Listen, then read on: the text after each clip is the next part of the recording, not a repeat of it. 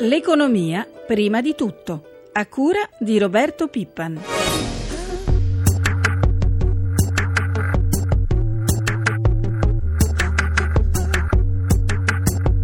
Nella prima metà di quest'anno il prodotto ha continuato a diminuire, anche se a ritmi più contenuti. Nel contesto di una ripresa economica dell'area dell'euro, che è lenta e disuguale, gli indicatori più recenti relativi all'Italia sono coerenti con l'arresto della caduta del PIL nel terzo trimestre e con il ritorno a una crescita modesta nel quarto.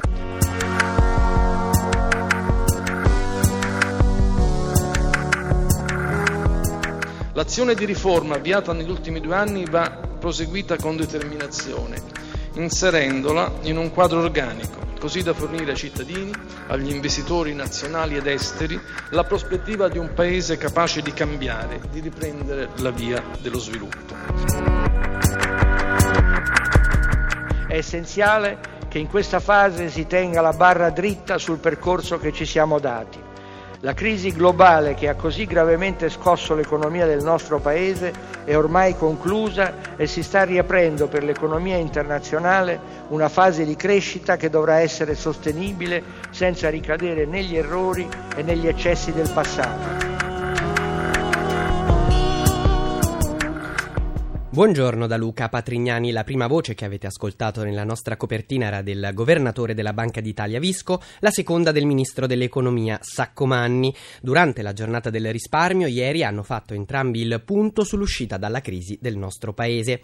La luce in fondo al tunnel sarebbe vicina anche se l'incertezza resta elevata, avverte Visco. Il prodotto interno lordo calerà dell'1,8% quest'anno ma crescerà dell'1,1% l'anno prossimo e di circa il 2% nel 2015 2015, promette invece Saccomanni. Intanto però lo spread tra i nostri titoli di Stato e i Bund tedeschi torna a salire fino a 250 punti, 10 in più in un solo giorno, e supera anche quello relativo ai titoli spagnoli. È un chiaro segno di nuova tensione. I mercati non si fidano delle nostre prospettive di crescita troppo deboli o temono nuove fibrillazioni politiche? Lo chiediamo al nostro primo ospite, l'economista Fabio Sdogati. Buongiorno professore. Buongiorno a lei e a tutti gli ascoltatori. Allora, quali sono allora, questi timori? Ma i timori sono, a mio modo di vedere, eh, i soliti timori che i mercati internazionali hanno rispetto all'Italia, cioè quelli eh, relativi alla stabilità politica. Eh, ma d'altro canto mh, non credo che qualcuno possa avere il timore che ripresa non ci sia, ripresa non ci sarà. Uh, noi sappiamo molto bene che abbiamo perso circa il 10% di uh, reddito pro capite in questo paese dal 2007 e che parlare di ripresa è decisamente fuori luogo. Sentivo il collega eh, Lunghini nella vostra trasmissione, eh, il quale parlava giustamente di stagnazione. Ecco, noi siamo in una fase di stagnazione. Non è vero che stiamo adottando politiche per la crescita. Eh, ed è vero, con riferimento al, alla Spagna e allo spread Bund tesoro spagnolo, che la Spagna, secondo il Fondo Monetario Internazionale, ha una prospettiva di crescita migliore della, della nostra. Quindi era molto più in crisi di noi, ha dovuto, avere, ha dovuto, ricevere gli aiuti del Fondo Monetario della Troica e invece ora forse la ripresa sarà più rapida. Ma professore, perché si parli davvero di ripresa, si cerchi di realizzare davvero la ripresa, eh, uno dei contributi davvero essenziali viene dal buon funzionamento del sistema bancario. Anche di questo ha parlato ieri ovviamente il governatore della Banca d'Italia Visco, che ha assicurato che le nostre banche sono sane, non hanno nulla da temere dagli stress test europei e che ora non hanno più sostanzialmente problemi di capitale. Però nel suo messaggio, sempre alla giornata del risparmio, il Presidente della Repubblica Napolitano ha un po' strigliato le banche, invitandole a fare di più sul fronte del credito, soprattutto alle piccole imprese. Cosa ne pensa? Allora, eh, le persone di una certa età dovrebbero rifugire da eh, espressioni tipo non abbiamo nulla da temere. Eh, questo non, è un'espressione che si addice chi ha posizioni di responsabilità. Eh, abbiamo da temere forse meno di altri, immagino, ma abbiamo sotto gli occhi tutti esempi di banche in sofferenza ed esempi di eh, eh, comportamenti al limite del codice penale, eccetera. Quindi noi dobbiamo assicurare il massimo di cooperazione, il massimo di collaborazione e il massimo di trasparenza. Questo vuole la Commissione, questo vuole la Banca Centrale, questi vogliono i cittadini che usano le banche. Professore, in questo... Sì, mi dica. Il, pre- sì, il, presidente Napolitano, come sempre da anni ormai, ha colto esattamente il punto. Uh, le, le, banche non sono più al servizio del sistema produttivo. Questo è un fatto documentato, questo è un fatto studiato in letteratura questo è un fatto documentato dai numeri. Le banche sono diventate sempre più gestori di ricchezze private. E tra poco daremo diritto di replica alle banche anche su questo. Le chiedo un'ultima risposta rapidissima di pochi secondi. In questo quadro è assolutamente eh, importante la situazione dell'economia globale, Gioca un ruolo, eh, giocano un grande ruolo le banche centrali a partire dalla Federal Reserve americana che ieri ha rinviato di nuovo ogni uscita dal programma di stimoli all'economia. Insomma, eh, piani espansivi a tutto, a tutto andare. Che lettura dà di questa mossa?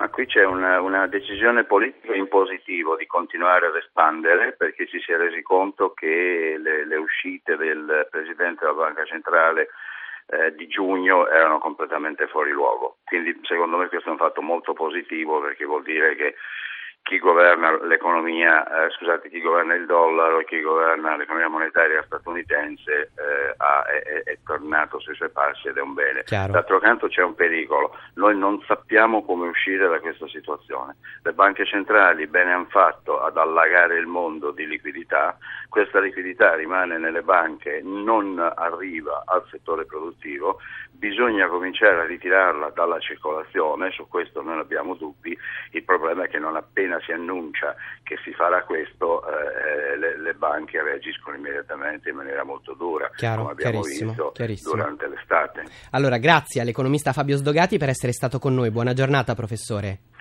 Grazie a voi, buongiorno. E continuiamo a occuparci del sistema bancario, anche in particolare sullo sciopero generale nazionale dei lavoratori del settore in programma oggi. È la prima volta che accade da 13 anni. All'economia prima di tutto abbiamo già affrontato nei giorni scorsi questo argomento. Oggi cerchiamo di mettere a confronto le posizioni dei sindacati e delle banche. Buongiorno a Lando Maria Sileoni, segretario generale del sindacato di categoria Fabi. Buongiorno a lei, buongiorno. Allora, ricapitoliamo davvero rapidamente i motivi che vi hanno portato a proclamare questo sciopero. In maniera molto sintetica, prima dell'estate, eh, diciamo da, dal 2012 a, a, prima dell'estate 2013, noi abbiamo raggiunto 14 accordi nei principali 14 gruppi bancari italiani dove sono stati raggiunti accordi per, per prepensionare volontariamente circa 19.800 lavoratori fino al 2020. Da gennaio del 2000 a metà del 2013 altri 48.000 lavoratori erano usciti dal settore. Se lei fa una somma sono 70.000 i lavoratori del settore che o sono usciti o usciranno entro il 2020.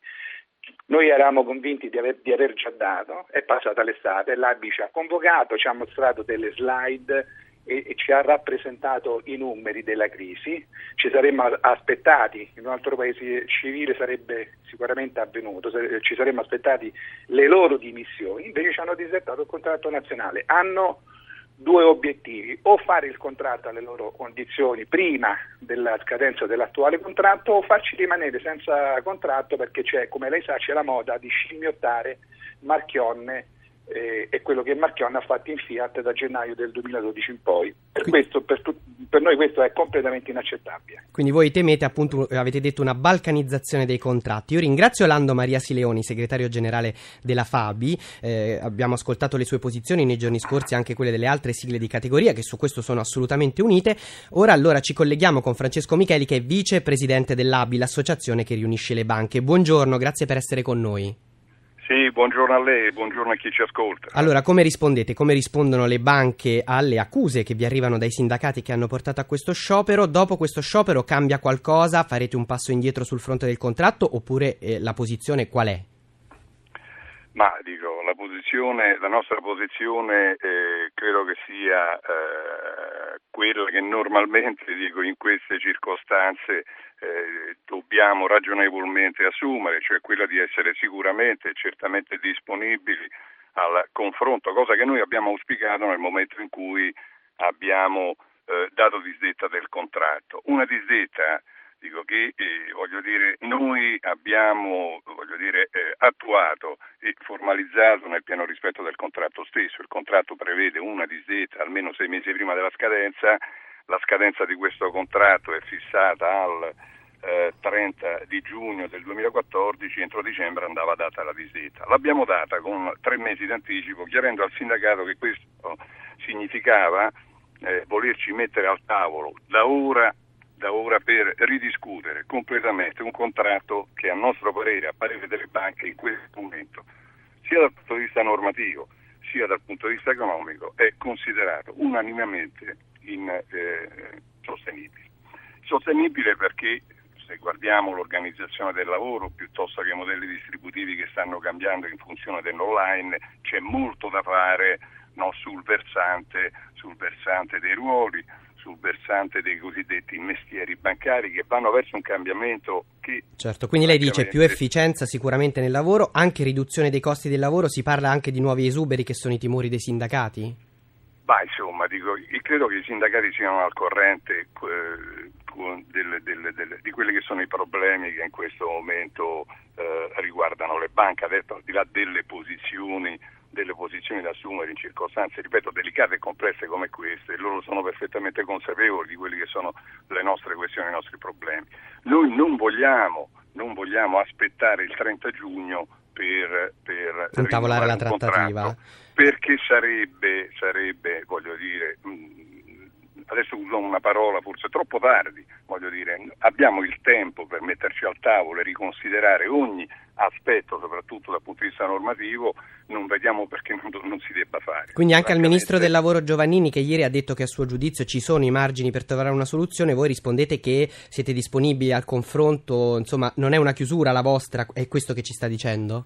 Nessuna chiusura preconcetta, ma questo il sindacato lo sa, lo abbiamo dichiarato in, in, ogni, in ogni, occasione, insomma, dico, a parte il nostro mestiere è quello di stare al tavolo, il nostro mestiere è quello di trovare soluzioni, il nostro mestiere è quello di dare, e questo è l'obiettivo, di dare alle banche modelli organizzativi in grado di sostenere una competizione che a livello internazionale dico, sta diventando, voglio dire, fortissima, non le devo raccontare quanto le banche italiane non abbiano voglio dire, fruito di aiuti di chi di Stato, sia, di, di, questo ne abbiamo parlato. Che, Vorrei darle la possibilità, dottor Micheli, Micheli, vicepresidente dell'ABI, di rispondere, abbiamo l'ultimo minuto a disposizione, eh, alle critiche che ha, per esempio ha sintetizzato il professor Sdogati poco fa, partendo un po' dalla strigliata che è arrivata da Napolitano, sul fatto che le banche debbano fare di più per il credito, soprattutto per le piccole imprese.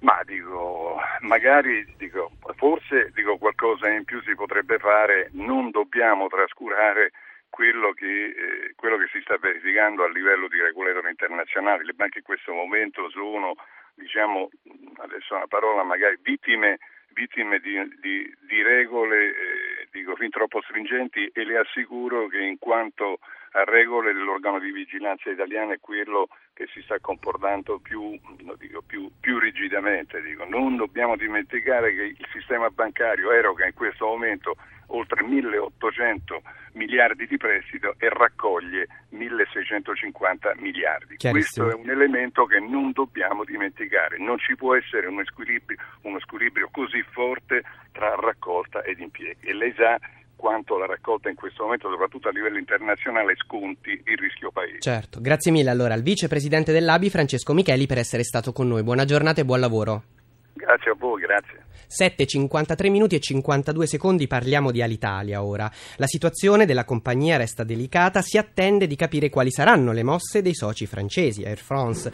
Secondo indiscrezioni della stampa d'Oltralpe, Air France non sarebbe intenzionata a partecipare all'aumento di capitale deciso per dare ossigeno finanziario alla società italiana. Una mossa che secondo alcuni commentatori potrebbe preludere eh, ad una scelta dell'ultimo momento, cioè la possibilità per Air France di eh, intervenire solo quando all'Italia tornerà in una fase di difficoltà di liquidità per andare all'attacco e acquistare del tutto la nostra ex compagnia di bandiera, magari a un prezzo molto basso. Eh, secondo la stampa francese, infatti, nonostante l'aumento di capitale, all'Italia si troverebbe di nuovo in crisi di liquidità molto presto, già a febbraio-marzo dell'anno prossimo.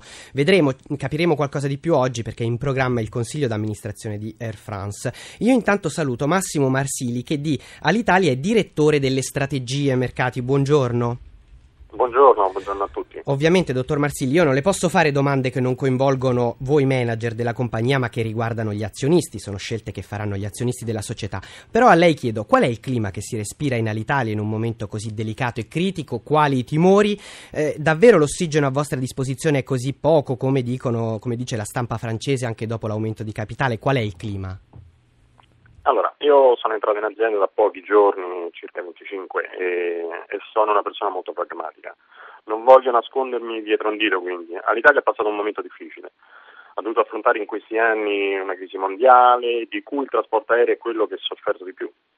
Ma ora, come sapete, leggendo un po' tutti i giornali, il piano finanziario per stabilizzare l'Italia è stato approvato. Noi come top management eh, lavoriamo a questo, uh, tra, uh, questo lavoro giorno e notte a testa bassa lasciando ai nostri azionisti i temi relativi agli assetti azionari, certo, alle certo. partnership, alle solidità finanziaria, eh, ma come persona pragmatica sono sufficientemente ottimista. Ecco, lei ha detto che voi continuate a lavorare nel frattempo, nessuna azienda può rimanere con le mani in mano, a maggior ragione all'Italia. Cosa state facendo per restare a galla e per esempio per rispondere all'offensiva delle tante compagnie low cost? Allora, oggi eh, la nuova stagione commerciale che vogliamo inaugurare è proprio questo. Il cliente sarà al centro delle nostre prossime mosse strategiche, la nostra futura organizzazione. Si parte dal cliente per capirlo, identificarlo ed essere sempre più vicino alle loro esigenze. È dalle esigenze che nascono poi quelle che saranno poi le offerte effettive di cui il cliente potrà utilizzare. È proprio questo, oggi stiamo lanciando una nuova strategia commerciale attraverso alcune offerte specifiche, di clienti specifici. Chiaro. E una di queste è proprio questa, la nostra offerta Salto sul Family, che eh, permette a, alle famiglie di poter viaggiare ed offrire quindi questa eh, esperienza di volo a nuove categorie di viaggiatori. Chiarissimo, quindi insomma anche... coinvolgere anche nuovi tipi di viaggiatori a partire dalle famiglie. E abbiamo certo. ascoltato quindi insomma un po' il clima che c'è in Alitalia, vedremo poi cosa succederà invece a livello di partnership e di scelte strategiche. Grazie a Massimo Marsili, Grazie. direttore strategie di Alitalia, buona giornata e buon lavoro. Grazie. Abbiamo appena il tempo per i nostri aggiornamenti sui mercati finanziari. Buongiorno a Marzio Quaglino dalla redazione di Milano. Buongiorno. Allora, ricapitoliamo brevemente la giornata di ieri per le borse europee e Wall Street e poi diamo le prime indicazioni di giornata dall'Asia e le previsioni di riapertura per l'Europa. Allora, diciamo che è stata una giornata negativa un po' per tutte le borse europee. Milano ha chiuso in flessione dello 0,47%, solo Londra è riuscita a chiudere appena sopra la parità. Eh, negativa anche oltreoceano il Dow Jones meno 0,39, il Nasdaq meno 0,55, stessa situazione per quello che riguarda l'Asia con Tokyo che ha chiuso con una flessione dell'1,20% ed è eh, negativo anche il, l'indice di Hong Kong, l'Anseng, che eh, in questo momento cede lo 0,54. Per quello che riguarda le previsioni, eh, anche qui i futures sugli indici delle borse europee sono in calo. Grazie, grazie a Marzio Quaglino dalla redazione di Milano. La pagina economica si chiude qui.